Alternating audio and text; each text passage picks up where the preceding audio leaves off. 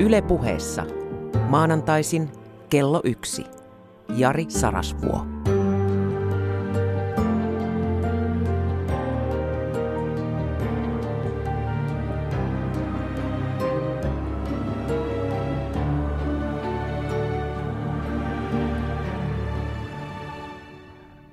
Voi rakas ystävä, näin minä löysin sinut sieltä ja itseni siitä ihan vierestä, eli täältä, studiosta. Keväällä haaveilin helpotuksesta, haaveilin hedonistisemmasta elämästä. Siis sellaisesta, jossa oma onnellisuus ohjaisi valintojani nykyistä paljon enemmän.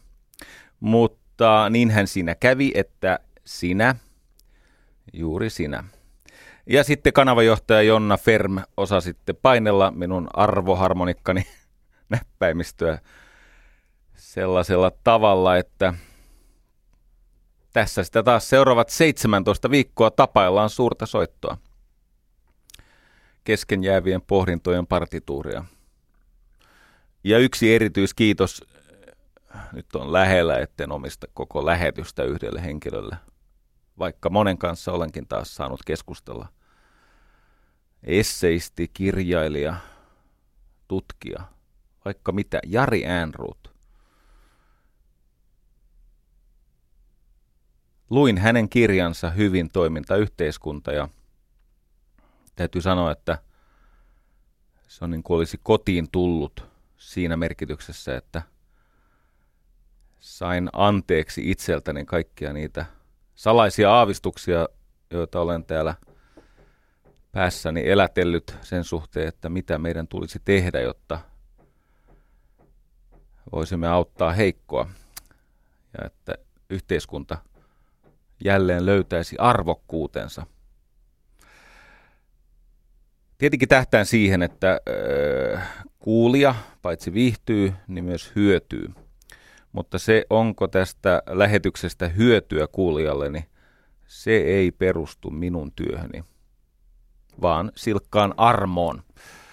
Kyllä, kuulit oikein kuulijan nautintoa, saati hyötyä, ei voi millään minun kyvyilläni, ponnisteluillani, uhrauksillani, valmistelullani tai tässä onnistumisellani mitenkään taata. Sellaiset asiat tulevat, jos ovat tullakseen ilman minusta lähtevää ansiota, vähän niin kuin kaupan päälle. Siis Yhdysvalloissa sana tota, tippi gratuity, tippi, tiedätkö, kun ravintolassa maksetaan tippiä. Sehän tulee sanasta armo. Tai ruotsinkielinen sana gratis. Tai grace, eikö niin? Se on, se on siis jotain, missä me saamme enemmän kuin ansaitsemme. Siksi työtä suurempi hyvän lähde on tietenkin suotuisa sallimus, tämmöinen armollinen sattuma. Tänäänkin toiset tykkää, toiset ehkä ei. Monet ovat uteliaasti ymmällään, mutta mitä siitä? Mennään eteenpäin ja itse kunkin meidän elämässäni, kyllä se elämä sitten loppujen lopuksi asioiden oikean tolan meille paljastaa. Katsotaan kuinka käy. Ennusta, että käy hyvin, vaikka tässä taitaa alussa käydä niin, että osa kuulijoista lakkaa armastamasta minua. Joo, Kaikista äh, viron kielen verbeistä armastaa on yksi hienoimpia. Joo. Saatatte julmistua, mutta lopussa taas armastatte. Ehkä. jo, jos käy hyvin. Lähetä. Tällainen aineenvaihduntasairaus, kakkostyypin diabetes, jos se ennen vanhuusikää puhkeaa, niin sen hän saa aikaiseksi yleisimmin, kun makaa ja mässäilee ihan normaalit määrät. Siis makaa ja mässäilee nykynormaalit määrät, eli hengenvaarallisesti liikaa. Vuonna 1990 hoidossa oli 65 000. Laita 65 päähän niin kuin muistiin. 65 000 kakkostyypin diabetespotilasta. Kymmenen vuotta myöhemmin 2000, heitä oli jo tuplat, eli 120 000. Ja vuonna 2007 aivan ällistyttävät 245 000. Ja nyt 2015 lukujen mukaan näitä diagnosoituja diabeetikkoja, kakkostyypidiabeetikkoja on 300 000 ja hoidon piiriin tulvehtii kohta 150 000 lisää, yhteensä 450 000 lähde Stakes, diabetesbarometri ja diabetesliitto. Terveydenhuollosta, niistä euroista, terveyseuroista diabetes nielee 15 prosenttia. Joka kuudes terveysero menetetään mässäilyllä ja makaamisella. Nyt on paha mieli jollakin vai? Juu, genetiikka ja nykyyhteiskunta ja passiivisuus ja Netflix pakottaa, Netflix pakottaa makaamaan ja niin poispäin. No, tämä on elintapasairaus. Totta kai meillä on perinnöllistä alttiutta ja totta kai nykyyhteiskunta houkuttaa tai pakottaa vähemmän liikkumaan, mutta riippumatta siitä, miten tämä meidän perimä tekee sairastumisen joillekin vääjäämättömäksi ja lähes välittömäksi ja toisille se iskee myöhemmin, niin kyllä tämä on yksi niitä asioita, joita niin kuin suurten lukujen porukassa niin voitaisiin välttää, jos syötäisiin vähemmän sokeria, juotaisiin vähemmän viinaa ja istuttaisiin ja maattaisiin vähemmän. Tiesitkö, että normaalipainoiset on vähemmistö aikuisväestöstä? Sama selitys. Tota, mä yritän vetää tämän nopeasti, mutta näitä faktoja on vaan pakko käydä läpi. Yhteisten rahojen päätös, käytöstä päätettiin pari viikkoa sitten budjetissa, niin kuin on hyvin tiedossa. Ja niinhän se oikeistohallitus päätti tehdä vasemmisto rakastamaa keinisiläistä talouspolitiikkaa. Joo, mä tiedän, ei se mene sun mielestä oikein, mutta totuus on se, että jokaista budjettieuroa kohtaan lainataan 10 senttiä. E, eli se joka 10 euro tulee sijoittajilta, jolloin joku muu maksaa sen ison laskun joskus myöhemmin, ja se joku muu on heikommassa asemassa oleva kuin esimerkiksi ehkä sinä, jos olet keskimääräinen kuulija. Joo.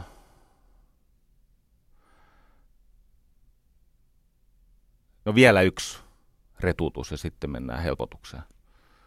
Sosiaalimenot vuonna 1980.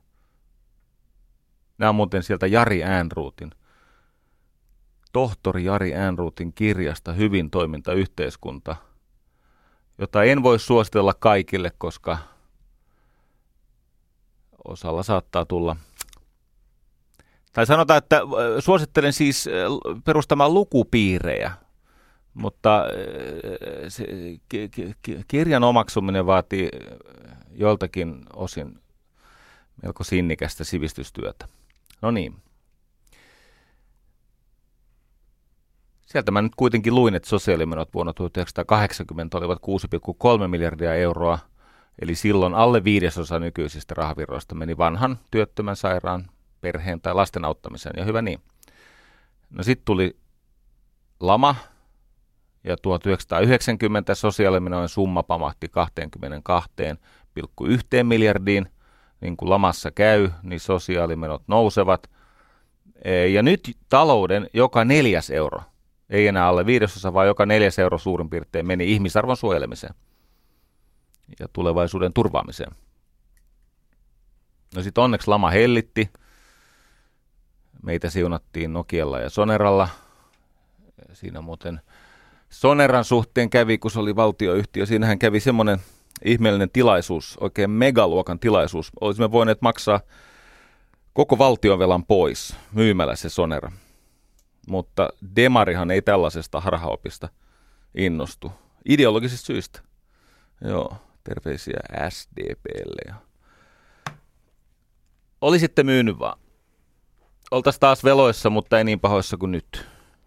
Ja meillä olisi enemmän tilaisuutta tehdä oikeaa elvytystä. Nyt otetaan vaan syömävelkaa, emme nyt siltä vaan mitään investoida eikä elvytetä eikä ehkä varsinkaan niin kuin onnistuta rakentaa kasvua. No niin, kohta olette taas vallassa ja tilaisuus tuskin koskaan toistuu enää samanlaisena, mutta ehkä te sitten toteutatte ne asiat, joita nyt niin hirveästi vastustatte. Sehän on tapanne. Ja sitten puolestaan, no ihan sama tekee oikeistoja tämän takia, niin mä oon alkanut saada tarpeeksi. Mutta hei, nyt me ollaan vuodessa 2000 näissä sosiaalimeno katsannoissa. Kymmenessä vuodessa sosiaalimenot kasvoivat henkeä salpaavasti 50 prosenttia. Nyt siis jo 33,1 miljardia euroa. 50 prosenttia kasvua. Okei, mä ymmärrän, että 90 oli lama, mutta 2000 ei ollut lama. Siinä ehti, ehti tota, aika pitkä nousukausi siihen väliin, mutta ei mitään. Sosiaalimenot kasvoi 50 prosenttia. No, 20 vuotta on mennyt ja hyvinvoinnin hinta on jo viisinkertaistunut. Jatketaan tätä pulkanlaskua jonkun toisen perseellä. 2010 sosiaalimenot pökerryttävästi 55 miljardia. Äsken oli 33, nyt 55. Joo, joo, joo. Tuli se talouden tuberkuloosi, tämä hitaasti näivettävä happikato. Seitsemän katovuotta. Ja siitähän siis syytettiin tätä etelän ihmistä, kunnes havaittiin, ettei itse viittitä elää asiallisesti. Joko tehdä työtä niin, että etuudet voitaisiin kustantaa, tai sitten asettaa etuudet semmoiselle tasolle, että ne vastaa työntekohaluja. Viimeisimmät luvut 2014. Hyvinvointivalhe sen kun jatkuu. Sosiaalimenot 65,6 miljardia euroa. Siis 31,9 prosenttia BKTstä. Tota,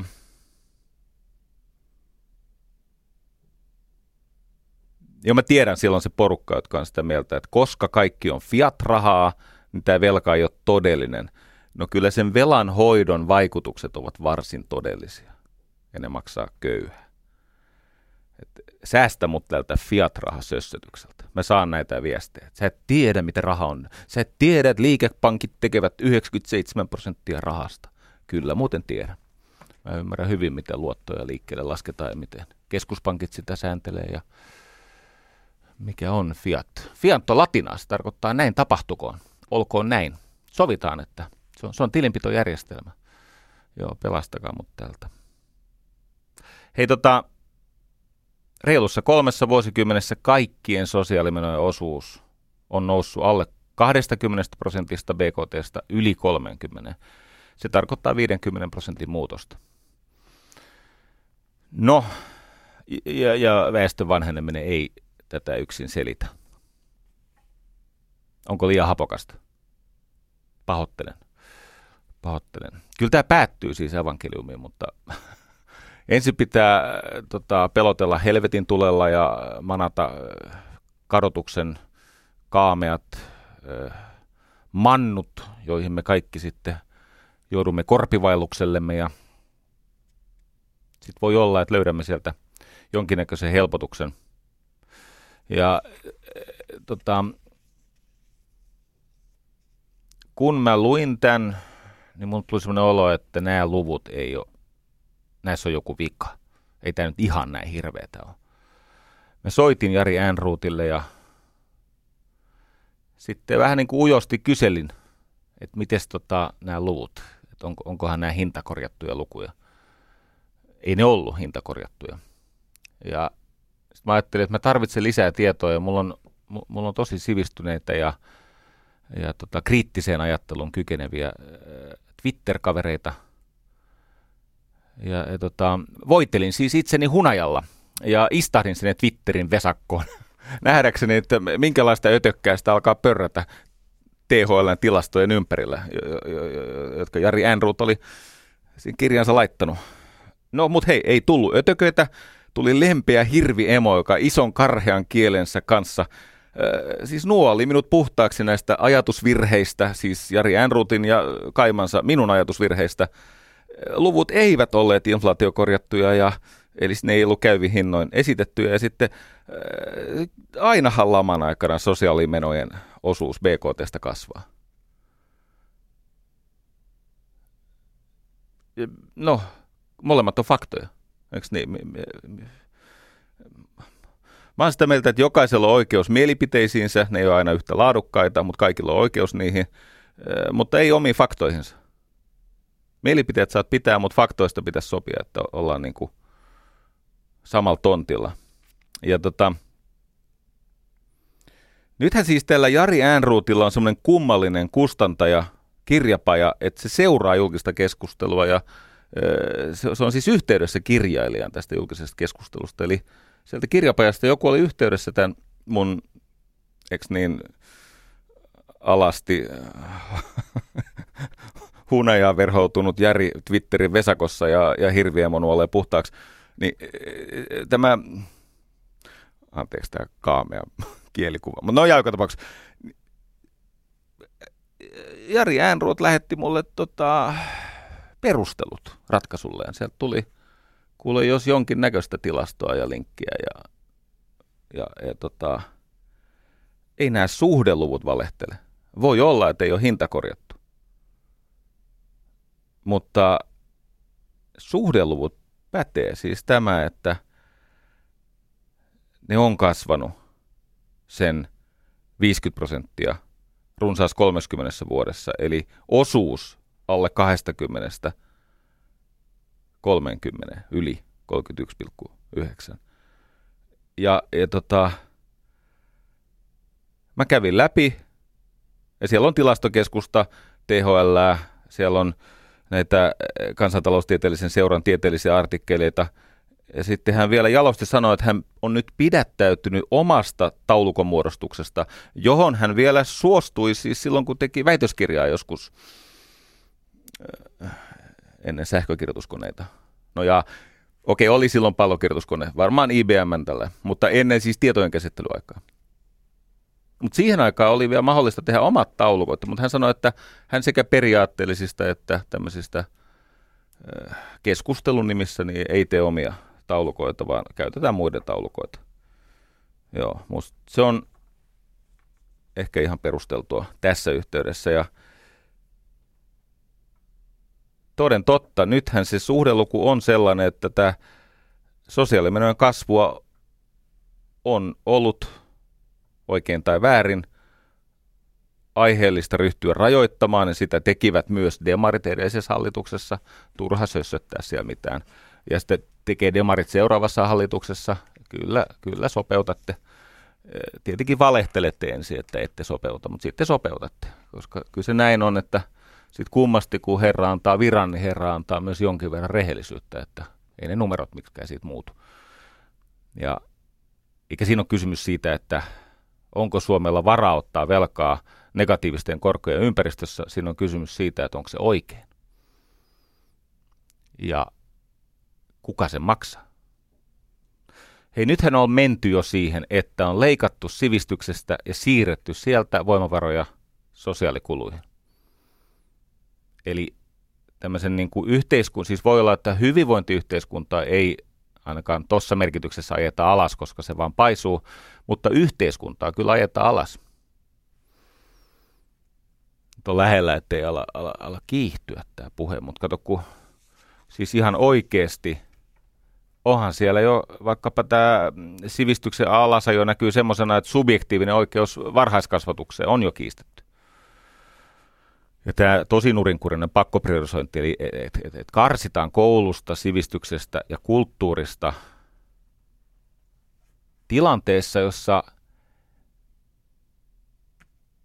kyllä mun on pakko jotenkin uskaltaa, kun muutkin uskaltaa. Mä, mähän on siis niin kuin miellyttämishalunen moraalinen pelkuri. Mä, mä niin kuin nuoleskelen, olen niin traumatisoitunut siitä, että on joskus syytetty natsiksi ja – äärioikeistolaiseksi, ties vaikka miksi, niin mä, mä, mähän miellytän ja nuoleskelen niin kauan, että ei kukaan vaan koskaan epäilisi, että nyt se on oikeistolainen. Mä en uskalla sanoa, mutta totuus on se, että hyvinvointiyhteiskunta tuottaa sitä kärsimystä, jota se alun perin pyrki lievittämään. Ja tämä tasa-arvoisten mahdollisuuksien roolsilainen päämäärä, niin sehän ei toteudu nykyisin. Ja nämä liittyvät tämmöiseen hedonistiseen vapauteen. Aloitin tämän lähetyksen omilla hedonistisilla haaveillani. ajattelin tällä tavalla aristoteellisesti, että olkoon teleologisen hyveoppiini päämäärä oman onnellisuuden niin kuin korkea taso, mutta kun se ei niin kuin käy, vaan pitää suostua tähän kantilaisuuteen. Palaan tähän kohta. Tämän vapaan hedonismin hoitaminen, sehän syrjäyttää sen hengenviljelyn suosimisen. Monet keinot paeta kärsimystä ahtaalla olevan ihmisen kohdalla tekevät siitä kärsimyksestä kroonisen. Eikö niin? Viihde, viina, väsy, tällaiset asiat.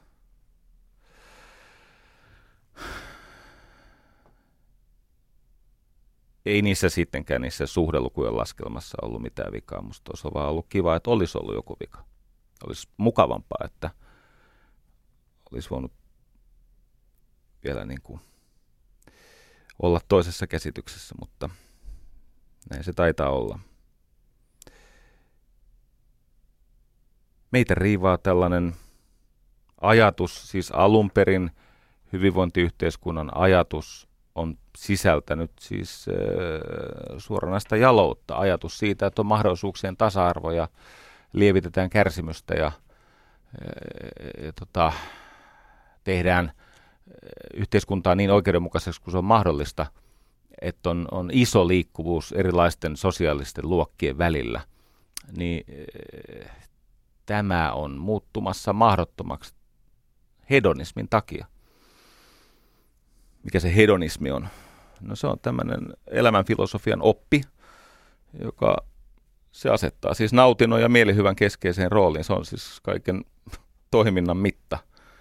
Et jos niin kuin feel goodismi, jos hyvinvointi, eikö niin, jos siitä saa niin kuin kiksejä, hyvän mielen. Siis mikä tahansa, mikä aiheuttaa mielihyvää, on hyväksi. Ja tätä esitetään ihan siis niin kuin laajalti siellä sun täällä. Ja hedonismi ei alun perin, siis tämmöinen epikurolainen hedonismi, ei ollut niin mielihyvä ja nautintokeskeistä, vaan, vaan äh, siinähän alun perin on ollut, äh, siis Epikuros. Itse ajatteli näin, että ihmisen täytyy harjoittaa hyveitä, jotta hänen elämänsä nautintojen totaalisumma on mahdollisimman suuri ja että ne nautinnot on niin kuin, riittävän intensiivisiä, siis että nautinto väistyy ja tilalle tulee ilo. Tätä kutsutaan lykätyksi tarpeen tyydytykseksi. Eli jos maksaa nautinnoistaan hinnan ensin, niin se myöhemmin tuleva nautinto tietenkin kasvaa, kun samalla hinta laskee. Ja eikö niin? Ihminen kestää iloja. Se ei kestä nautintoja. Nautinto on sitä välitöntä tarpeen tyydytystä. Se on sitä, että aina ensin nautinto, aina ensin helpotus. Ja siitä seuraava hinta maksetaan nuristen jälkikäteen, jolloin hinta kasvaa, mutta nautinto pienenee, tarvitaan isompia annoksia sitä nautintoa. Sellainen filosofia kuin utilitarismi, sehän on niin kuin pohjimmiltaan hedonismia.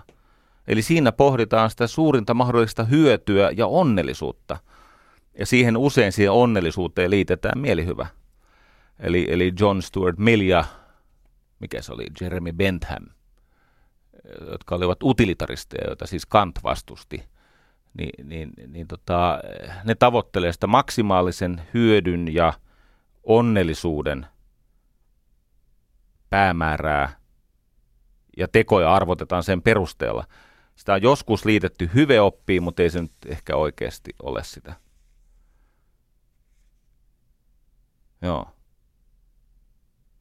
Itse asiassa hedonismiin liittyy myös tuska, siis alun perin ne kyreneläiset, jotka oli ennen näitä epikuralaisia, niin, niin, niin tota, ne usko, että kaksi ydintunnetta, että on vain kaksi tunnetta, on nautinto ja on tuska. Ja ihminen pyrkii pois tuskasta kohti helpotusta eli nautintoa.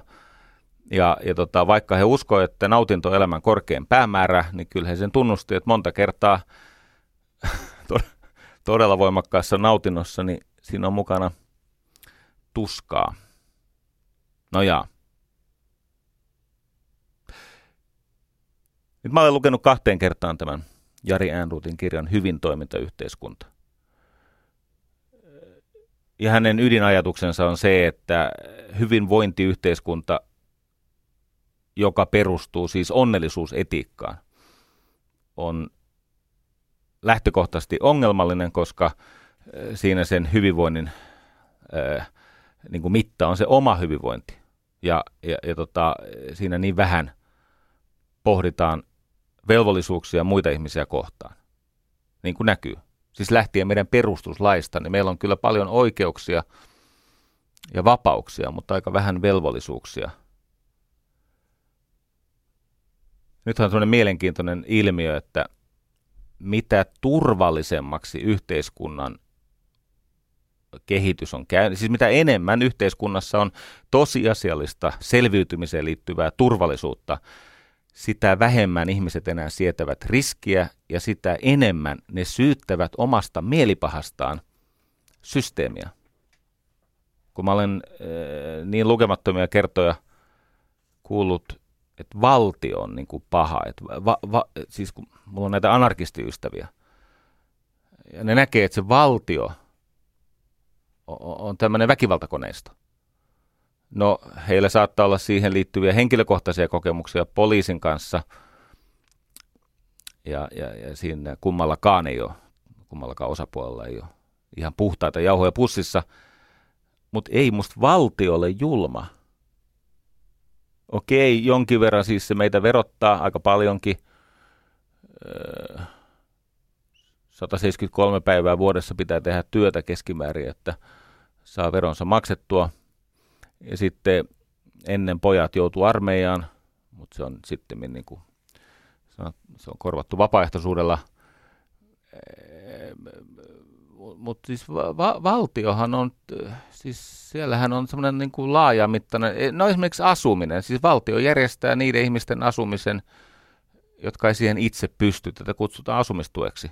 Vuokralla asuvista yli 60 prosenttia saa asumistukea. Ja vaikka se on multa pois, niin mä en ole sitä vastaan. Mä oon sitä mieltä, että näin suuressa vauraudessa, niin jos ihmiset tarvitsevat minun rahoja voidakseen asua jossakin, niin käy. Ei sitä asumistukea voi lähteä noin vaan purkamaan, eikä, ja, ja silloin ihan niin kuin moraalinen oikeutus. Mutta laajemmin, mitä tulee ihmisen tehtävään tässä elämässä, niin ei ihmisen tehtävä ole oleella ja viihtyä muiden kustannuksella. Muiden asemaa sitä kautta heikentää. Ihmisen tehtävä on kehittyä paremmiksi, paremmaksi versioksi itsestään. Ihmisen tehtävä on kulkea kohti sitä, mikä on meille kaikille pyhää. Siis niin arvokasta, että ilman ei halua elää – mutta kuitenkin sellaista, että se ei ole oman tahdon piirissä. Se annetaan. Mikä on siis pyhää? Pyhä on jotain, joka on niin arvokasta, että sen menettäminen tai sen saamatta jääminen olisi sietämätöntä. Ei halua elää ilman sitä pyhää. Mutta heti perään täytyy sanoa, että se on pyhää myös sen takia, että se ei ole ihmisen oman tahdon vallan alla. Ei tietenkään vapaan tahdon, koska sitä ei ehkä olekaan, mutta muutenkin ihmisen, ihminen ei välttämättä pyrkimyksillään voi sitä, mikä hänelle on pyhää, itselleen varmistaa. Sun lasten onnellisuus ei ole sun käsissä. Se on toki pyhää. Sun kuuluu tehdä uhrauksia sen eteen. Ja edelleen enemmistö tekeekin vaikka semmoinenkin porukka on löytynyt, joka on sitä mieltä, että tota, se, on, se onkin tämä paha valtio, joka kasvattaa mun lapset. Joo. Tai parisuude tai terveys. Tai jopa semmoinen asia, että asiakkaat on niin kuin sun puolella ja ilmaisee sen, ne, ne, sen puolella olemisen esimerkiksi riskipäätöksillä ostavat. Sä et halua elää ilman sitä, se ei ole yksin sun käsissä. Tämä hyvinvointi on tietenkin arvokkaan elämän edellytys, mutta se ei ole itsessään päämäärä. Se on väline.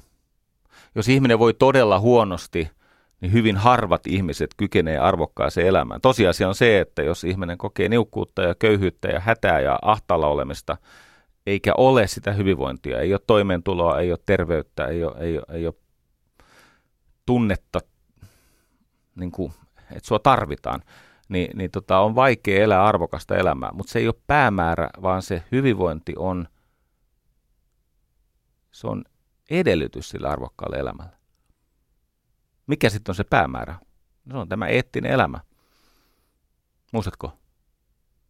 Totuus, hyvyys, kauneus. Eettinen elämä, siis semmoinen elämä, joka on,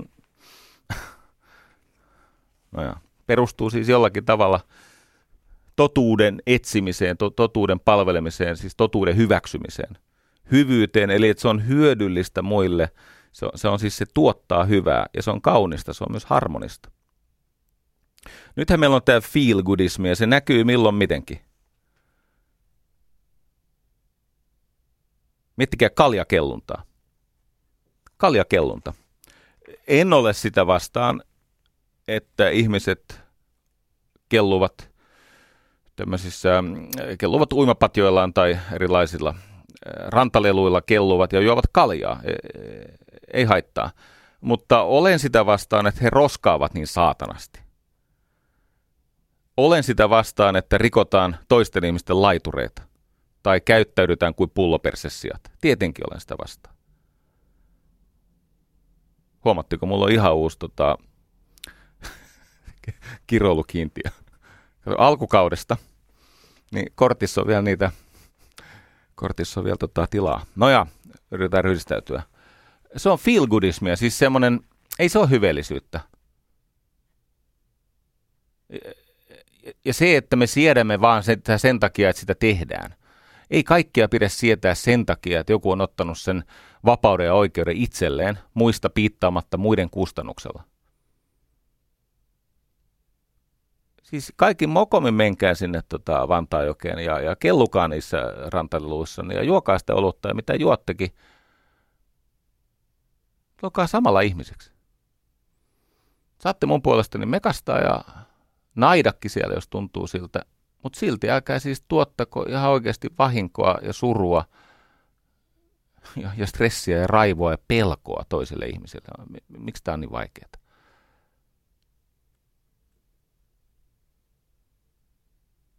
Hmm. Yksilön vapauteen perustuva yhteiskunta ei ihan oikeasti, ei periaatteellisista syistä voi perustua siihen, että yhteiskunta ottaa vastuun sen vapaan yksilön terveydestä ja hyvinvoinnista. Mutta kun tämä hyvinvointi niin kuin yhteiskunta on aatteellisista syistä, siis sehän on tämmöinen aate. Tässä on kestämätön ristiriita. Jos me puhutaan yksilön vapauden yhteiskunnasta, ja sitten kuitenkin vaaditaan, että se yhteiskunta ottaa vähän niin kuin yksipuolisen vastuun sen yksilön terveydestä ja hyvinvoinnista, toimeentulosta, tulevaisuudesta, niin eihän se ole siis ei se ole periaatteellisista syistä mahdollista. Ja sitten kun se on aatteellisesti, niin kuin, että se on se, mitä kaikki suojelee pyhänä lehmänä, niin hei mä haluan kaikkea hyvää, eikö niin? Ja erotuksena monista muista, niin mä maksan niistä kovaa hintaa. Mun on helpompi soittaa suuta, kun mä maksan arvoistani. Mutta Jari Äänruutin ajattelua mukailen että jos hyvinvointiyhteiskunta olisi saavuttanut ihanteensa, niin eikö sosiaalimenojen kasvu olisi ensin tasaantunut ja sitten kääntynyt laskuun? Eikö tämä aika loogista? Jos se hyvinvointiyhteiskunta olisi onnistunut tehtävässään, niin yli ajan, kun tässä on nyt kuitenkin 50 vuotta tätä koetta järjestetty, siis meillä on 50 vuoden data, niin jos se hyvinvointiyhteiskunta aatteena ja politiikkana olisi onnistunut, niin semmoinen itsenäinen, arvokas, tasa-arvoinen, sivistynyt käytös leimaisi koko väestöä, jonka ansiosta sosiaalikulut olisivat tasaantuneet ja taas kääntyneet laskuun. Mutta onko näin käynyt? Hmm. Kysyn ma. Tota,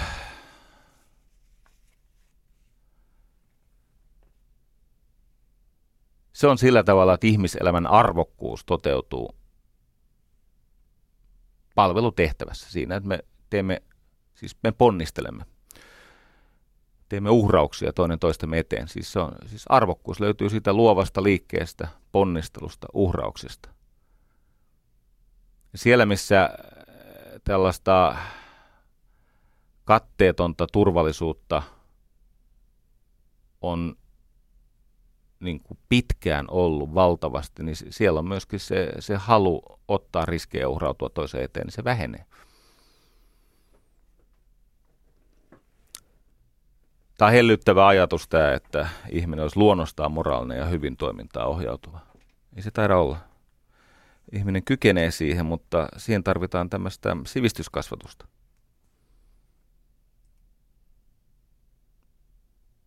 Mehän tarvitaan jotain muuta. No niin. Me tarvitaan siis vapautta, mutta ei hedonistista, levotonta vapautta, vaan tämmöistä moraalista vapautta. Mä annan esimerkin. Mä olen kärsimätön, impulsiivinen ja vähän tota riskihakuinen luonne. Ja mulla on semmoinen auto, että se muuttaa tämän mun luonteen niin kuin vaihteettoman pehmeästi lähes huomaamatta tämän impulssin voimaksi. Muistatko, F on yhtä kuin MA, voima on yhtä kuin massa kertaa kiihtyvyys. Ja, ja tota, nyt voin kuvitella, tämä on siis teoriaa, mutta voin kuvitella tilanteen, jossa ajaisin vaikkapa 80 alueella, kun se vaihtuu jonkun syyn takia 60 niin voi olla, että joskus on saattanut käydä niin, että 80 alueella, kun li- nopeusrajoitus vaihtuu 60, niin mä en heti jarruta tai onnistu sitä nopeutta laskee ennakoivasti. Ja sitten mä ajankin 60 alueella sitä 85, jota mä alun perinkin ajoin, niin, niin vaikka mä en siinä siis ketään vaarantaisi, enkä aiheuttaisi tyhjällä tiellä mitään häiriötä kellekään, niin totta kai mä tajuan, että tästä erheestä niin mä maksan saman verran euroja rangaistuksena kuin keskituloinen ihminen tienaa nettona vuodessa. No ja, hyvä tulonen. No hyvä tulon miinus. Mutta kuitenkin, no sitten mähän kitisen, meikäläiset kitisee sitten tämmöisessä tilanteessa, että, että tämähän ei ole tasa-arvosta, että se erheen tai, tai rikkeen seuraamus on, on niin kuin posketon, jos on kymmeniä tuhansia mutta sitten joku toinen sanoo vasta-argumenttina ihan taitavasti, että no ei se sun rahoissa tunnu. No entä jos tuntuu? Kato, kun kuka nyt oikeasti haluaisi hukata vaikkapa samanarvoiset korut tai esimerkiksi todistaa vakuuttamattoman isovanhemman omakotitalon palamista poroksi, sama, siis sama hintaisen omakotitalon palamista poroksi, tai jo vakuuttanut jonkun satunnaisen sähkövian takia. En kukaan nyt oikeasti halua menettää sitä summaa sen takia, että ei vaan jumalauta lyönyt tallaa pohjaan siinä, kun nopeus vaihtuu. Ja tätä tapahtuu ei siis minulle, mutta ehkä jollekin kuulijoista. No, tämähän on vaikea juttu, mutta tutkitaanpa tätä tämmöisen moraalisen vapauden näkökulmasta.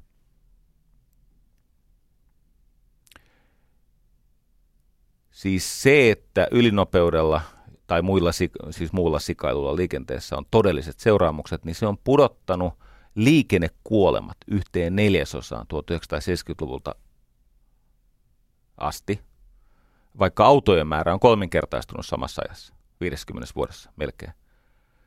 Ja suostumalla niihin liikennesääntöihin ja hyväksymällä niiden rikkomisesta syntyvän seuraamuksen, niin mä olen vapaampi kuin jos mä kapinoin ja kiukuttelen kun mä suostun siihen, mikä on niin kuin viettitasolla, ihmisluonnon mukaista vastustaa, kapinoida ja kiukutella, mutta miten niin mä oon vapaampi? No mä oon vapaampi vaarasta tai elämänmittaisesta murheesta. Auta armias, jos siellä risteyksessä, missä piti ajaa 60, mutta ajaakin 85 tai 80. Siellä tapahtuu jotain, sä ajat jonkun päälle. Tunnen kaksi ihmistä, jotka ovat ajaneet ihmisen kuoliaksi. Toinen vie lapsen. Siitä ei toivu ikinä. Mitenkään. Tämä, joka ajoi lapsen kuoliaksi, oli ammattiautoilija. Hän sanoi, että tänä päivänä, kun hän sulkee silmänsä, hän näkee sen lapsen tulevan sen konepelin yli siihen tuulilasiin ja katoavan siitä ka, äh, niin kuin johonkin ja sitten taustapeilissä näkyy sen yhä lentävän lapsen tota, todennäköisesti jo eloton ruumis. Et onko se vapaus ajaa niin kuin lystää oikeasti sen arvosta, ettei suostu tähän? Minusta on juurittu se vapaus näillä seuraamuksilla, siis sillä, että siitä saa isot sakot. Ja se on palvelu mua. Se on vähentänyt mun stressiä ja sitä paitsi elämästä tulee parempaa, jos ei koko aika tappele kelloa ja muuta liikennettä ja omia tunteita vastaan, vaan mene, siis ajaa tahalla helpaa. No sama asia koskee veroja. mä on semmoisessa elämäntilanteessa, että tämä mun hyvin pienimuotoinen yritystoiminta, se, sehän, ta, siis, sehän tahkoo ihan helvetisti veroja niille, jotka tarvitsevat sitä rahaa enemmän. Ja se on kuulkaa oikein. Mä laskin, että jos mä haluaisin tehdä siitä Strongholdista sellaisen yhtiön, että se tuottaisi mulle millin vuodessa, mikä on ihan realistista niin kuin oman ammattitaidon ja aseman perusteella, niin mä joutuisin maksaa siitä matkasta valtiolle 10 miljoonaa euroa veroja. Ja ne on mun työstä syntyviä kuluja. Mutta jos verojen maksu olisi vapaaehtoista, niin maksaisinko yhtä paljon? No en tietenkään. Jos nopeusrajoitukset olisivat vapaita, niin ajaisinko viisaammin? No en tietenkään etkä sinäkään. Paitsi hyvin vanhana, mutta silloin sun ei kuulu ajaa lainkaan, eikö niin? Siinä vaiheessa, kun leuka on hyvin lähellä rattia,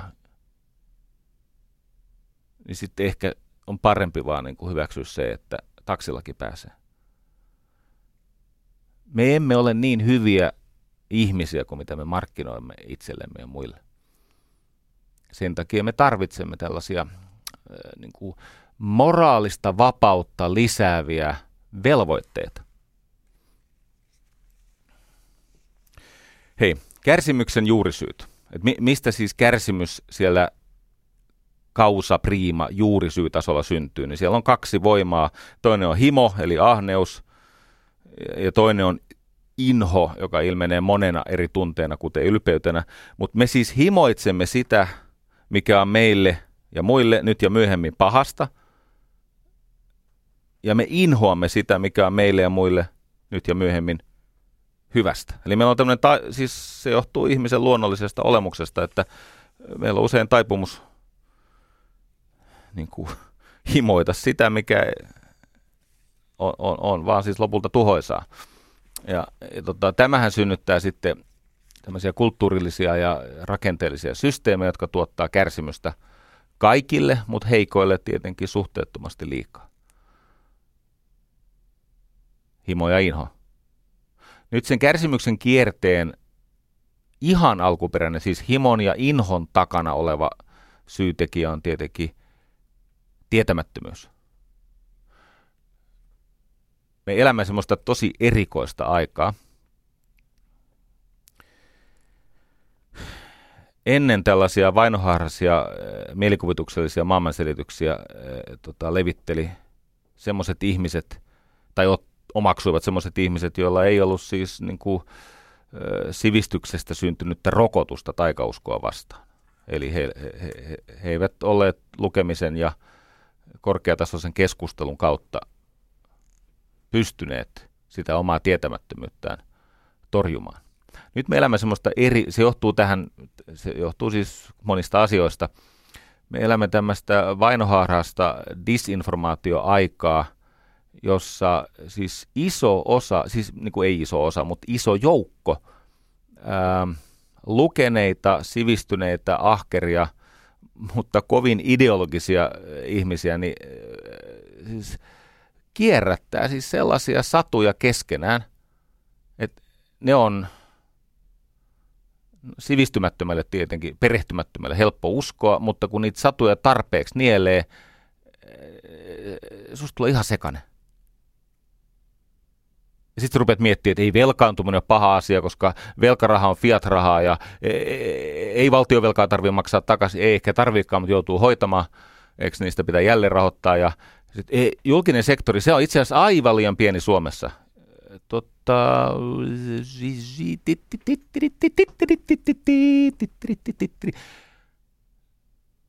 joskus ne tarinat on niin paksuja, että niiden, niin kuin, että jos ei niitä debunkkaa, niin siis niin kuin avaa, niin sehän värittää kaiken muun usein siis arvokkaankin valistustyö. Monet näistä ihmisistä tekee ihan siis järkevää, eh, inhimillisesti arvostettavaa työtä, mutta kun se sivistys on sitä tasoa, okei, esimerkki, tämmöinen tota, hyvin lukenut, aika intensiivinen, ajoittain yliintensiivinen, ahkera, mutta hyvin ideologinen nimimerkki, vetää intopinkkeänä siellä Twitterissä tämmöisen, niin kuin, ja toistaa sen vielä. Hän sanoo näin, että Saksan, Saksan palkkaalle johti kokonaiskysynnän romahtamiseen. Eikö niin? Saksan palkkaalle aiheutti kokonaiskysynnän romahtamisen, minkä takia Saksa, anteeksi, Saksa pakotti EKPn laskemaan korot nolliin. Se taas johti siihen, että pal- pankit olivat niin ylilikvidissä siis tilassa ylikapitalisoituja, että ne puolestaan pakotti Etelä-Euroopan poliitikot ottamaan siis mielisairaita velkoja, eli ne pakotti Etelä-Euroopan maat ylivelkaantumaan, jolloin syntyi koko Eurooppaa yhä ravisteleva eurokriisi. Saksan palkkaalle johti kulutuskysynnän romahtamiseen. Se johti keskuspankkikorkkojen ö, tota, nollin painamiseen. Se johti tilanteeseen, jossa pankkien oli pakko pakottaa Etelä- e- e- Etelä-Euroopan poliitikot, Kreikan ja Pixmaat, eikö niin, Kreikka, Portugali, Italia, Espanja, ottamaan näitä vastuuttomia velkoja. Mä luin tämän sieltä Twitteristä, mä ajattelin, että oho, ja täydestä menee. Tykkään, tykkään, tykkään, tykkään, tykkään, tykkään, tykkään. No mä oon oppinut, kato kun muistat, mä, mä oon siis moraalinen pelkuri, mä oon tämmöinen miellyttäjä, niin mä oon oppinut, että mun ei kannata osallistua noihin keskusteluihin, koska sit se kuitenkin lopulta johtaa mun kannalta suosion laskuun. Joo. Mutta mä ajattelin, että mä varmistamaan varmistan, koska mä oon oppinut epäilemään näitä omia viisauksia, niin ne ei todellakaan aina ole totta. Joskus auttaa, kun ottaa yhteyttä ihmisiin. Mä soitin Juhana Vartiaiselle. Ja miksi Juhana Vartiaiselle? No sen takia, että mä olin hänelle niin ja hänestä niin ankarasti loukkaantunut joskus 90-luvulla. Mä oon siis pitkään harrastanut hänen paheksumistaan. Mutta sitten kun mä oon seurannut asioita, niin mä oon huomannut, että no, että ehkä hän ymmärtää sitten kumminkin tästä kansantaloudesta ja AY-liikkeestä ja yhteiskunnasta ja palkanmuodostuksesta ja kaikesta muusta, mitä taloudeksi kutsutaan, niin ehkä hän sittenkin ymmärtää mua enemmän. Kato, kun siis hän on ollut siis Ruotsin ammattiliittojen taloustutkimuslaitoksen johtaja ja palkansäijien, siis täällä Suomessa palkansäijien keskus, tai tutki, tutkimuslaitoksen tota, tutkija. Helsingin yliopisto, no sitten oli Ruotsin tämän kansainvälisen taloustutkimuskeskuksen johtaja ja tietenkin valtion taloudellisen tutkimuskeskuksen ylijohtaja, kansantaloustieteilijä. Ja ollut tärkeässä vaiheessa siis SDPn talouspoliittisen työryhmän jäsen. Taisi olla vielä tota Antti Kalliomäen ministeriaikana avustamassa. 15 kirjaa. Mulla ei ole muuten yhtään näistä niin kuin saavutuksista. Tai on mulla kirjoja, mutta ei ne tiedettä ole. Mä nyt oletan, että hän tietää enemmän kuin Twitterin propagandisti. Sitten mä kävin tämän keissin läpi. Saksan palkkaalle johtaa kulutuksen romahdukseen, laskee korot, pakottaa pankit väkisin lainaamaan rahaa poliitikoille. No sitten me käytiin tämä huolella läpi ja ihan näistä aikasarjatilastoista. OECD Total Domestic Demand. Kun Saksassa reformointiin niitä työmarkkinoita, koska Itä-Saksa piti ottaa mukaan, eikö niin? Itä-Saksa yritettiin saada mukaan tähän, tähän hyvinvointitarinaan ja Sehän johti siis siihen, että työllisyys nousi, ostovoima ja kokonaiskysyntä nousivat. Yksityinen kulutus on vuodesta 03, jolloin nämä reformit käynnistyi, kasvanut joka vuosi. Eli huttua. Ja se, että Kreikka ja muut maat on piittaamattomasti, siis täysin vastuuttomasti lainaillut, niin ei tämä nykyinen kriisi päinvastoin, kun väitetään, ei se johdu kysynnän heikkoudesta, vaan kustannuskilpailukykykomponentin muutoksesta. Martin Wolf, Financial Times, kyllä se sitä varoitteli. No ja. Ahaa, nyt mä kuulen muuten vasta-argumentin. Vartiainen, Juhana Vartiainen, hän ei kelpaa tämmöiseksi sanity check, eli tinahattu tutkapalvelun toimittajaksi, koska hän nykyisin edustaa väärää puoluetta kansanedustajana. Hei, rakas ystäväni, propagandatonttu, puhanla penali. Helpottaa siitä. Meidän pitää ratkaista tämä ongelma. Tässä lukee. Miten aikamme kriisi ratkeaa, Jari Äänruut, kirjapaja. Se onkin muuten paljon luvattu tämmöisen sauhuumisen jälkeen. Tämä ratkee hyveillä, jos se jollakin ratkee, toivon mukaan. Siis tämmöisillä velvollisuushyveillä, ei edes semmoisilla aristoteellisilla hyveillä. Tota,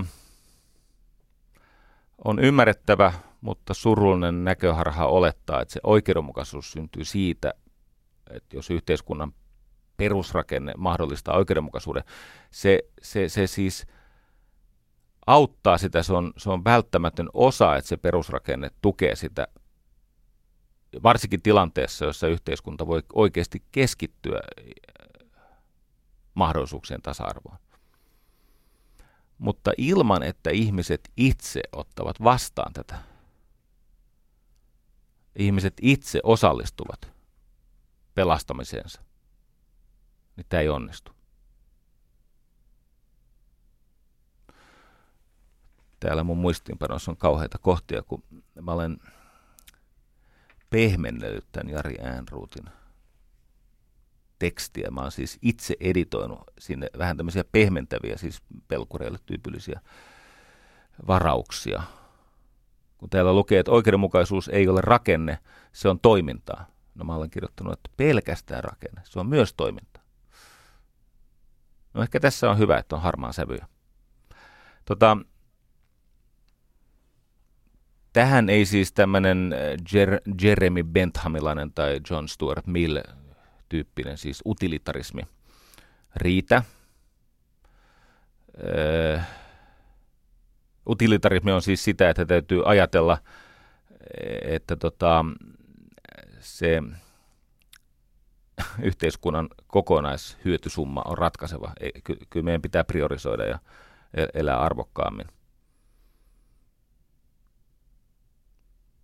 Itse rakastan sitä aristoteellista ajattelua ja tänään, kun soitin Antti Kylliäiselle. Luin Antti Kylliäisen kirjaa aamulla paksunahkaisuudesta suurisieluisuuteen. Erinomainen.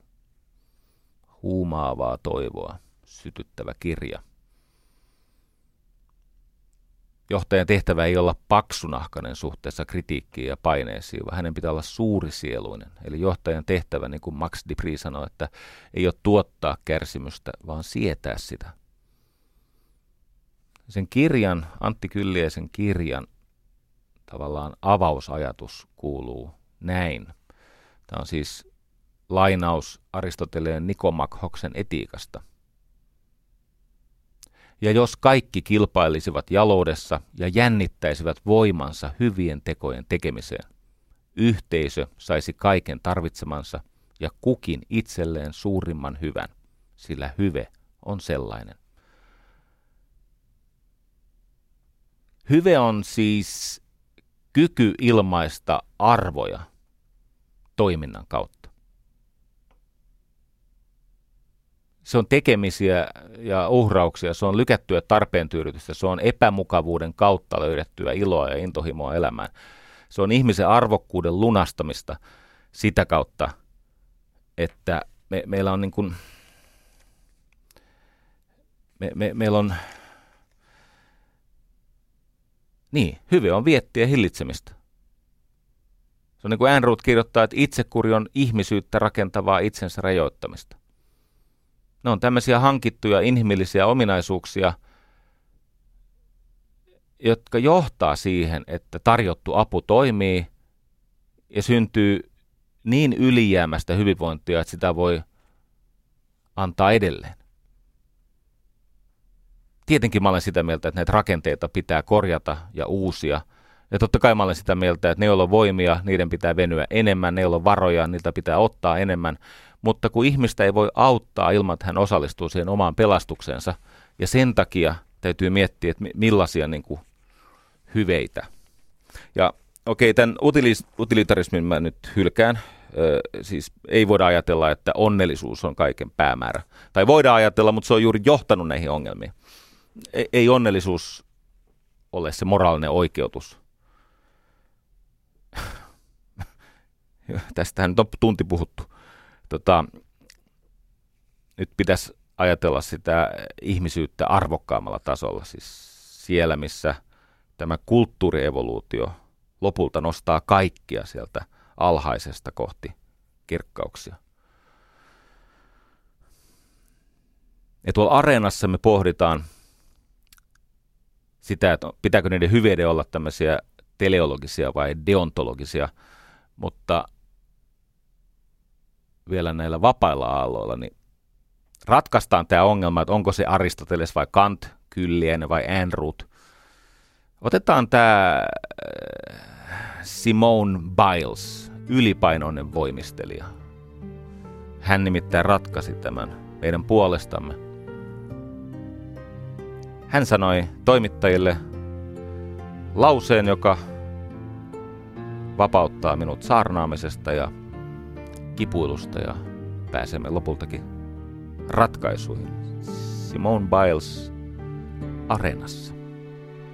Yle puheessa Jari Sarasvuo. Miten niin Simone Biles on ylipainoinen? Tiedättekö tämän ihan käsittämättömän, ehkä kaikkien aikojen dominoivimman voimistelijan? No ei hän siis siltä tavalla ylipainoinen ole, että hän olisi rasvanen, mutta hän on 145 senttiä pitkä ja painaa 47 kiloa. Ja tarkoittaa sitä, että on muuten on voimistelijalla sitä voimaa. Ei ole pelkkää keveyttä. Ja kimmosuutta on ihan oikeasti ja pakaraa. Joo, se oli provo tämä ylipainoisuus. Mutta hei, Simon Biles tuolla Rion olympialaisissa, kun häneltä odotettiin tietenkin sitä, mitä hän toimittikin, ja sitten häneltä odotettiin täydellisyyttä, mikä on päämääränä tylsä ja, ja itse asiassa ihmisyyttä jotenkin vieraannuttava. Niin siinähän sitten kävi sillä tavalla, että puomilla eh, tämä Simone Biles horjahti niin pahasti, että ellei loppuosa siitä puomisarjasta olisi ollut jälleen yliluonnollista luokkaa, niin ei olisi varmaan ollut edes kymppisakissa, mutta sai siis vain, vain, lainausmerkeissä vain, sai pronssia. Suurimoinen suoritus si- siinä tilanteessa. Mutta ei kultaa. Ja kun media painosti kovasti tätä Simon Bilesia siitä, että kun piti tulla viisi kultaa, nyt tulikin vain neljä kultaa käsittämättömillä suorituksilla ja sitten yksi häpeällinen pronssi. Ja, ja tota, siellä lehdistötilaisuudessa ahdisteli tätä ihmeellistä tapausta, niin hän sanoi semmoisen lauseen, tai kaksi itse asiassa. Itse asiassa lauseita on kolme, mutta virkkeitä on kaksi. Hän sanoi näin. Teille viisi kultaa, siis minun viisi kultaani, teille viisi kultaa on tärkeämpää kuin minulle. Minä tulin tänne toteuttamaan niitä rutiineja, joita olen harjoitellut. Ja tässä on avain suuruuteen. Minä tulin tänne toteuttamaan niitä rutiineja, joita olen harjoitellut. Se kulta on sivutuote. Hän on treenannut sellaisia sarjoja, jotka itsessään vaikeusasteeltaan ovat historiallista luokkaa, ja hän on harjoitellut niitä sinnikkäästi, ja hän halusi näyttää maailmalle, että mitä tässä on harjoiteltu ja toteuttaa niitä. Ja hän toden totta onnistui tässä. Ja sen lisäksi hän horjahti puomilla.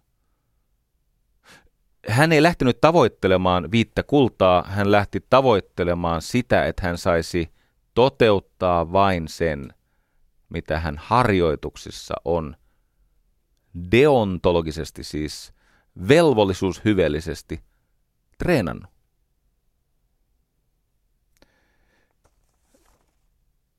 Rakastan Antti Kylliäisen työtä.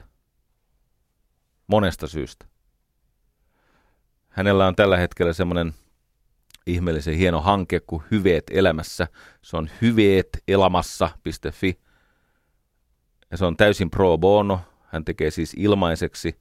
Hän on, hän on tehnyt tämmöiset hyvet työkalut päiväkoteihin ja kouluihin opettajille. Opet, hän on siis tuottanut siis oppituntien sisältöä ja auttanut opettajia onnistumaan paremmin työssään niin, että opettajat ja oppilaat tutkivat yhdessä hyveitä. Ja niin kuin hyveille yleensä, niin kuin totesin, että, tai siterasin tätä Aristotelesta, ja jos kaikki kilpailisivat jaloudessa ja jännittäisivät voimansa hyvien tekojen tekemiseen, yhteisö saisi kaiken tarvitsemansa ja kukin itselleen suurimman hyvän, hyvän sillä hyve on sellainen. Öö, niissä päiväkodeissa ja kouluissa, missä tätä on tehty, niin siellä on taianomaisesti kiusaaminen loppu. Se ensimmäinen ilmiö tapahtui Pakilassa niin, että Eskarissa esikoulussa Antti Kylläinen opetti opettajia opettamaan tai käyttämään tätä hyvetyökalua ja sitten kun ne lapset meni Eskarin jälkeen ekalle luokalle, niin nämä alakoulun opettajat sitten ihmettelivät, että hetkinen, nämähän käyttäytyy eri tavalla.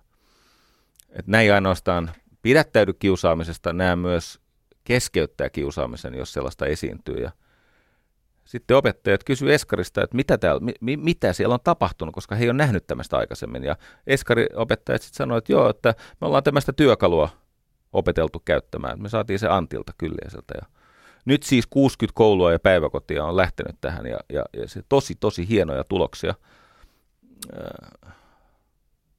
Antti, joka ei ole mikään niin kuin suurituloinen, mutta siis elättää perheensä ja itsensä ö, opettamalla siis ö, työyhteisön valtaa pitäviä hyveelliseen johtamiseen. Ja sitten kun siitä syntyy sen verran ylijäämää, että on mahdollista, niin hän muun muassa tänä syksynä vetää 24 vanhempailtaa siellä päiväkodeissa ja alaluokilla. Joo. Kato, niitä on tämmöisiä ihmisiä kuin Antti Kylliäinen. Ja olen seurannut häntä 35 vuotta. Ja voin sanoa, että se on johdonmukaista.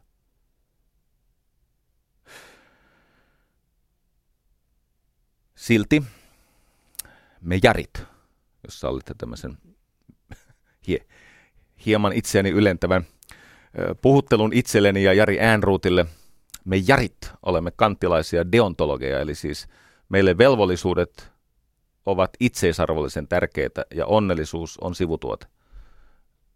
Ja Antti tänään tunnusti puhelimessa, että hän ei ole yhtä ankara kuin Jari, siis se Äänruut. Juhana Vartiainenkin sanoi hauskasti, että niin, että kun hän on tämmöinen iloinen hedonisti, niin se on kyllä kovin ankara se Jari Äänruut. Mutta jos itse pohdin, tota, me olemme erilaisia. Antti Kyllionen sanoi, että niin, hänelle onnellisuus on tosi tärkeää. Se antaa hänelle turvaa ja suojaa. Ja, ja Juhana Vartiainen tunnusti sen, minkä kaikki muutkin näkee, että hän on tämmöinen, no, hän on iloinen ha, heppu. Ei tarkoita sitä, että ei olisi hyveellinen. Eli he ovat ehkä enemmän siellä aristoteellisen teleologian siellä niin kuin tarkoitusopin puolella. Ja sitten meille järeille. Koittakaa kestää. Tämä velvollisuus. Siis se, että onnellisuus ei ole päämäärä. Siitä kiitetään, jos sitä tulee, mutta jos ei sitä tule, niin silti koitetaan harjoitella näitä hyveitä. sellainen minun ihailemani ajattelija, joka on kyllä joskus vähän vaikeaselkoinen, mutta on, on suorastaan muuttanut terveydenhuollon ja no, on muuttanut paljon historiaa. Semmoinen kaverin nimi on Alasdair, Alasdair, hassu nimi. McIntyre. Hän on hyvetutkija. Hän pohtii siis hyveiden kautta tällaista äh, inhimillistä transcendenssia, tämmöistä hyvin korkeatasosta itseilmaisua. Ja hänellä on ihmeellisiä teoksia, muun muassa semmoinen kuin Checklist Manifesto, missä hän tutkii äärimmäistä laatua ja niin kuin vähästressistä tai stressiä optimoivaa huippusuoritusta. On muuten semmoinen kirja, että kun Warren Buffettin toimitusjohtaja Charlie Munger, myös hän on yli 80-vuotias, luki tämän äh, tota, Alasdair McIntyren työstä syntyneen kirjan, siis hän ei ole kirjoittanut Checklist Manifestoa, vaan Checklist Manifeston kirjoitti semmoinen kuin Atul Gawande, Gawande kaksoisvellä. Atul Gawande kirjoitti Alistair McIntyren alkuperäisestä tieteen filosofisesta esseestä lähteneen siis kirjan Checklist Manifesto, mutta kun Charlie Munger koita pysyä perässä, niin luki tästä esseen tai kolumnin arvostelun New York Timesissa, niin hän kirjoitti siltä istumaltaan perstaskusta ottamansa shekkivihkoon 10 000 dollarin shekin ja lähetti tälle Atul Gavandalle äh, tota, kiitokseksi siis sen luokan ajattelun aminahopoista, että hän ei muista vähän aikaa saaneensa yhtä laadukasta rakennusainetta ajattelulleen. Atul Gavande tietenkin laittoi sen summan eteenpäin. Julkisten sairaaloiden tota, hoidon edellytysten parantamiseen. Mutta tämä mainittu Alasdair McIntyre kirjassaan hyveiden jäljillä. Pohtia hyve, pohtii siis hyveitä, siis on aika sakeeta pohdintaa. Se on, se vaatii siis, sitä luetaan kuule etusormen tai kynän kanssa ja ehkä muistiinpanoja tehden. Mutta sitten hän tulee monen vaikean, siis hän käy läpi just näitä homeroslaisia hyveitä ja aristoteelisia ja sitten on nämä utili, no niin. Hän tulee semmoiseen kohtaan kuin käytännöt. Ja hän toteaa, että kaikkialla inhimillisessä elämässä on siis käytäntöjä, tämmöisiä praksiksia. Ne on johdonmukaisia, monimutkaisia, hyvin korkeatasoisia, sosiaalisesti vakiintuneita, inhimillisiä yhteistoiminnan muotoja. Ne on, siis nämä käytännöt on erinomaisuuden mittapuita. Ja niille on ominaista se, että se on siis tapa tehdä yhteistyötä johdonmukaisesti, se on, se on progressiivista, monimutkaisessa tilanteessa, eli siis se, se mitä asiaa ratkotaan, niin se on lähes hallitsemattoman monimutkainen ja hyvin korkeatasoisesti. Ja on syntynyt tämmöinen sosiaalinen kutyymi, käytäntö, jossa niin kuin alansa parhaat tekijät opettelee sitä yhteistoiminnan muotoa. No siis, niin kuin mä sanoin, erinomaisen, erinomaisuuden mittapuita. No nyt sitten jätkän shakki esimerkiksi ei ole käytäntö, mutta shakki on.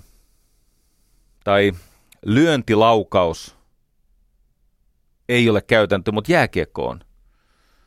Tai äh, poliittinen äh, kinastelu kapakassa ei ole käytäntö, mutta ministerin työ on.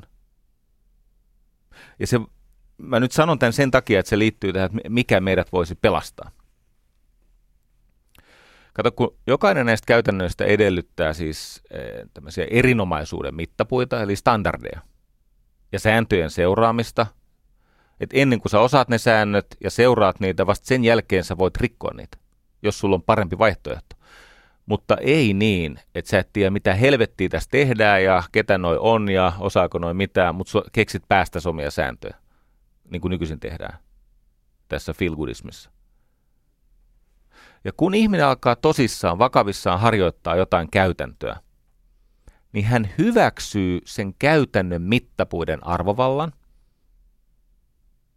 ja hyväksyy ne auktoriteeteiksi aluksi.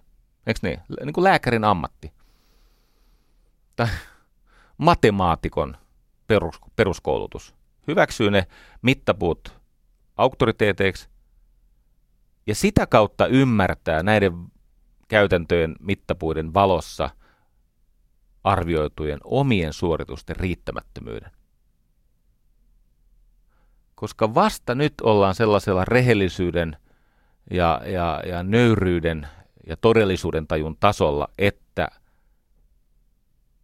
voidaan jatkaa matkaa siitä, missä oikeasti ollaan. Kun kukaan meistä ei oikeasti jatkaa matkaa sieltä, missä me emme ole vielä, emmekä me jatka matkaa sieltä, missä me emme ole enää, ja vielä vähemmän me jatkamme matkaa sieltä, missä me emme ole koskaan. Ainoa tapa jatkaa matkaa on jatkaa sieltä, missä ollaan nyt. Ja jos ei tämä käy, niin ne elämän korkeammat tasot, vaikka sua kuinka yrittäisi auttaa, niin ne jää vieraannuttaviksi, jopa vastenmielisiksi. Okei? Okay? Jos se ihminen esimerkiksi suostu hyväksymään sitä, että se oma arviointikyky on riittämätön silloin, kun alkaa vaikka opiskella musiikkia, klassista musiikkia, niin ei silloin opi arvostamaan Bartokin näitä viimeisiä kvartetteja. Eli makuasioista voi kiistellä ja niistä pitää kiistellä. Ja tätä kautta me tulemme hyveisiin. Eli on joukko välttämättömyyksiä, joista pitää sinnikkäällä työllä, siis antautumisella, jalostaa hyveitä. 1800-luvulla on ollut joku semmoinen huomattavan kyvykäs ajattelija, joka tota, nyt en vaan muista nimeä, joku Baltat se oli. Niin hän sanoi näin, että maanpäällisen utopian kaava on aina sama. Tehdä hyveestä välttämättömyys. Ja tämä kuulostaa houkuttavalta, mutta tämä on se, mihin totalitarismit pyrkii. Ne tekee hyveestä välttämättömyyden. Maanpäällisen utopian kaava on aina sama, tehdä hyveestä välttämättömyys. No se ei tule jatkossakaan onnistumaan. Mutta päinvastainen on mahdollinen. Okei, ei se tämän päivän tilanteessa tunnu todennäköisiltä, mutta se on, se on meidän edessä kumminkin, joko romahduksen jälkeen tai sitten muutoin. Eli, eli silloin pitää luopua siitä ajattelusta, että hyveestä tehdään välttämättömyys, vaan kuuntele tarkkaan, välttämättömyydestä tehdäänkin hyve. Eli välttämättömyys muutetaan hyveeksi. Yksi näitä väärin ymmärrettyjä ajattelijoita on tietenkin Friedrich Nietzsche. Hänen käsitteensä Übermensch, joka liitetään natsismiin. Alun perin Übermensch on tarkoittanut sitä transcendenssin, eli inhimillisen kohottautumisen mahdollisuutta, joka tulee siitä, että ihminen alkaa tutkia taidetta. Taiteen kautta ihminen jalostuu. Ja tämmöinen tota, materialistinen tulkinta ihmisen kulttuurievoluution mahdollisuuksista, niin se on näköharha. Siis siinä palautetaan asiat semmoisia yksityiskohtia, että ne ei vaan niin kuin sellaisenaan toimi. No niin, mä tuun tekemään oman jakson vapaasta tahdosta, että onko vapaata tahtoa. No, siis ehkä ontologisesti ei, mutta arjessa taas on, koska ihminen kykenee mielikuvittelemaan parempia vaihtoehtoja ja hän kykenee tahtomaan niitä. Mutta onko se siis oikeasti siis determinismin rajat ja kausaalisuuden rajat ylittävää vapaata tahtoa, niin no, ei tietenkään. Mutta se on, se on eri tarinan paikka. Mutta totta kai meillä on kyky tahtoa parempia, moraalisempia vaihtoehtoja. Se, mikä meidät erottaa tästä eläimestä, siis se, mikä erottaa tästä niin kuin luonnon ihmisestä, niin ihmisillä on estot, eli me voimme itseämme rajoittamalla valita jotain arvokkaampaa kuin mihin vietit meitä kutsuu. Ja meillä on mielikuvitus. Me löydämme parempia vaihtoehtoja. Jos muuten haluat tuntea menneen, niin katso nykyisiä olosuhteita. Et sä ole siis niitä valintoja aina tehnyt, Eikä kaikki ole sun syytä, ja iso osa valinnoista on niin muinaisia, että se tuntuu kohtuuttomuudelta. Mutta jos haluat tuntea menneen, niin katso olosuhteita, katso itseäsi olosuhteissa, niissä olosuhteissa. Ja jos sä haluat tuntea tulevan, niin sun pitää tutkia näitä nykyisiä tekoja. Hyveiden ja paheiden suodattimen kautta. Se tie eteen ja ylöspäin, niin siis kohti sitä ihmiselämässä olevaa pyhän mahdollisuutta, niin sehän kulkee näiden uhrauksien pyhää kohti kurottavien kutsuloitsujen kautta. Se kulkee myös regression kautta, niin kuin tässä Alasdair McIntyren ajatuksesta niille käytännöille ja siellä oleville auktoriteeteille tulee ensin antautua, jotta niiden nykykäytäntöjen yläpuolelle voi jollakin innovaatiolla nousta.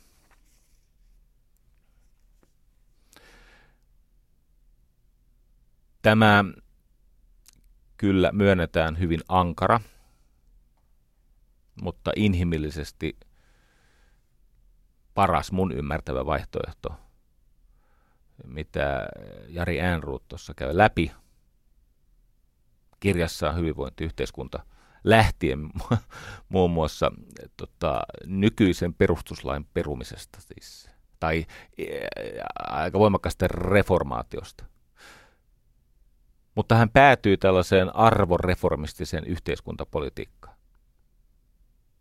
Ja siinä on muutama avain ja sitten me menemme parin käytännön ratkaisuun. Talous on väline, se ei ole päämäärä. Se on väline, jolla elämästä voi tehdä inhimillisemmän ja jossa ihmisessä olevan arvokkuuden saa kukoistuksensa.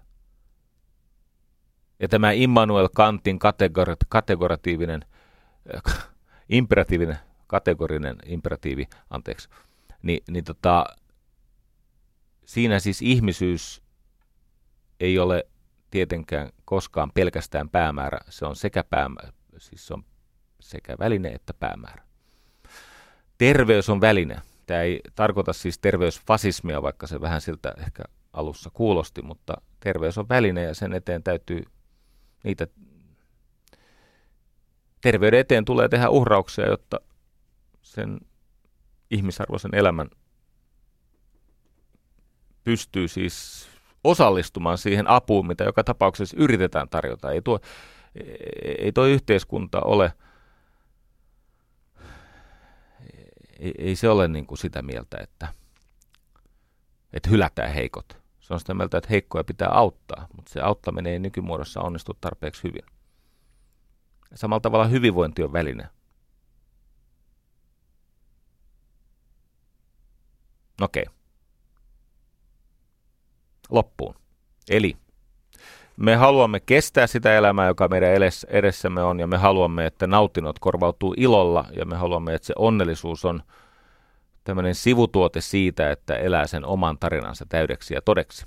Niin kuin Martin Buber hienosti sanoi, että elämän kruunu ei sittenkään ole onnellisuus, vaan uskallus elää oma tarina täydeksi ja todeksi.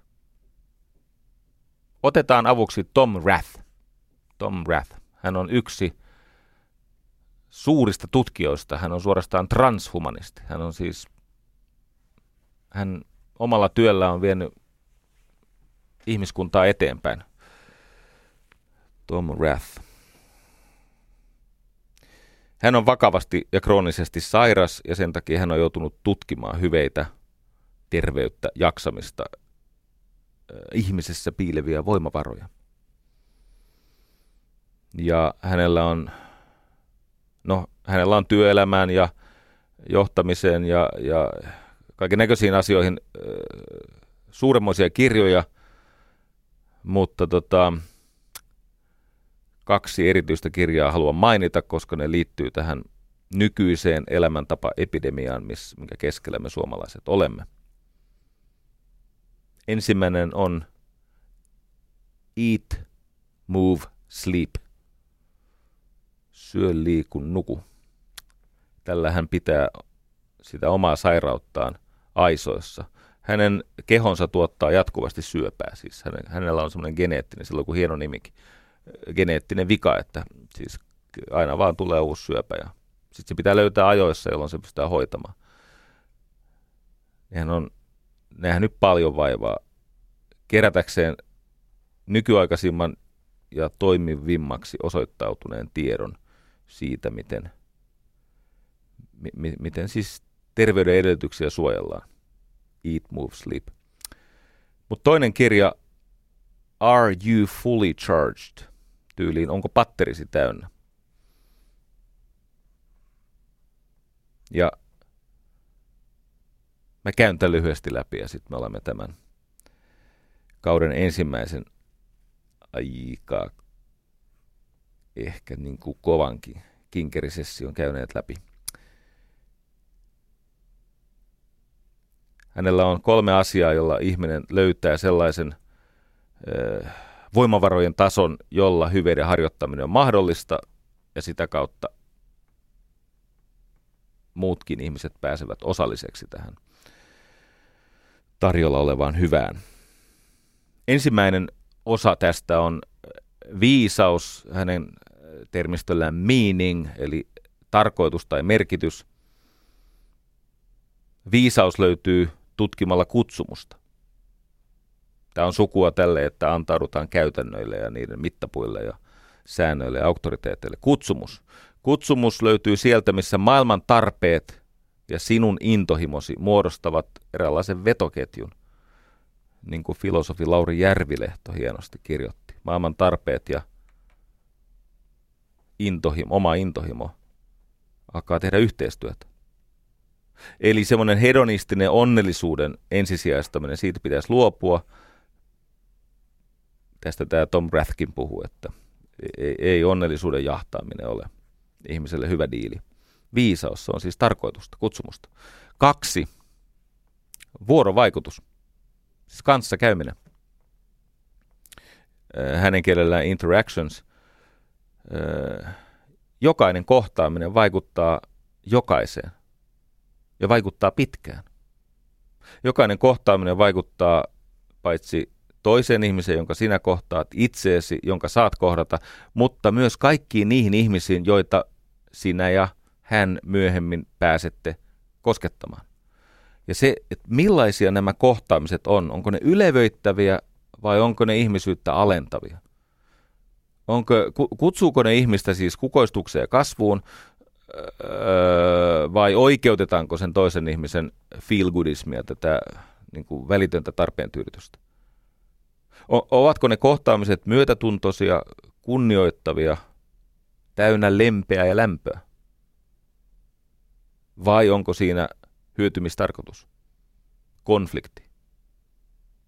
Ja tämä on yksinkertainen, ei siis tässä yhteydessä nyt siis esiteltävissä, mutta yksinkertainen mallinta, että millaisen vuorovaikutusmallin kautta jokainen ihminen, jota sä pääset kohtaamaan, rikastuu ja tavallaan kirkastuu kohti hänen omaa parasta, niin että me pystyisimme kunnioittamaan yhteisiä velvollisuuksiamme, omia velvollisuuksiamme ja saamaan siitä syntyvän vääjäämättömän ikään kuin palkkion. Eli ykkönen oli viisaus, kakkonen vuorovaikutus ja sitten enää kolmasta on yksinkertainen malli. Virtaa, siis ihan rehellistä energiaa. Eli millaiset valinnat parantavat henkistä ja fyysistä tätä sinniä, grittiä. Ensi lähetyksen aihe on itse asiassa tämä sinni. Mä olen rakentanut nämä 17 lähetystä niin, että nämä muodostaa nyt poiketen siis kaikesta aikaisemmasta 64 tunnista, niin nämä muodostaa tietynlaisen kokonaisuuden. Et ensin tutkitaan sitä niin kuin hedonismi versus hyveet. Sitten ensi lähetyksessä pohditaan sisua – ja tässä jo alustetaan sitä, että mitkä valinnat parantavat henkistä ja fyysistä energiatasetta, tätä sinniä, sisua, englanniksi grit. Sitten tutkitaan sitä, kuinka voitaisiin lievittää ja vähentää köyhyyttä, se on kolmas. Neljännessä lähetyksessä opiskellaan markkinointia, joka on ihan välttämätön taito, teet työksesi mitä tahansa. Sieltä mennään johtamiseen – ja sitten minulle läheiseen ja pelottavaan aiheeseen, eli addiktioihin, riippuvuuteen. Nyt ollaan valmiita, on sen verran vahvistuttu, että seuraavassa lähetyksessä kitketään kusipäitä elämästä, eli miten vapaudutaan kiusaajien ja sielunsyöjien vallan alta, eli kusipäät, mä teen oman riemastuttavan kusipäälähetyksen. Sitten kun ei ole niin paljon ankeuttajia, niin voi tavoitella mestaruutta, että mitä se mestaruus oikeasti tarkoittaa, ajankohtainen aihe nyt näin Rion alla. Ja sieltä tarina, paluu energiaan, vapaus siitä väsymyksen näivetysvallasta mielenvikaisuuteen, eli taikauskoon. Sitten me menemme siihen, että miten säännöt syrjäyttää ajattelun. Neuvottelu. Mä en tiedä, näetkö sinä sinä tässä kaarta, mutta minä näen uuden oppiminen ja sitten ahneus, uudestaan vapaus ja itsenäisyys ja lopulta viimeinen lähetykseni menneisyyden vankilasta vapautuminen. Prison Break. Tässä lyhyesti kuvattuna tämän syksyn ohjelma. Tämä oli tällä kertaa vähän tämmöistä paloletkusta juottamista, niin kuin se joskus aina on, kun oikein kunnolla valmistautuu ja on niin kovin innostunut siitä, mitä saa toisten kanssa tehdä. Mä luulen, että jotain tämäkin palveli. Ensi viikkoon, ystävä.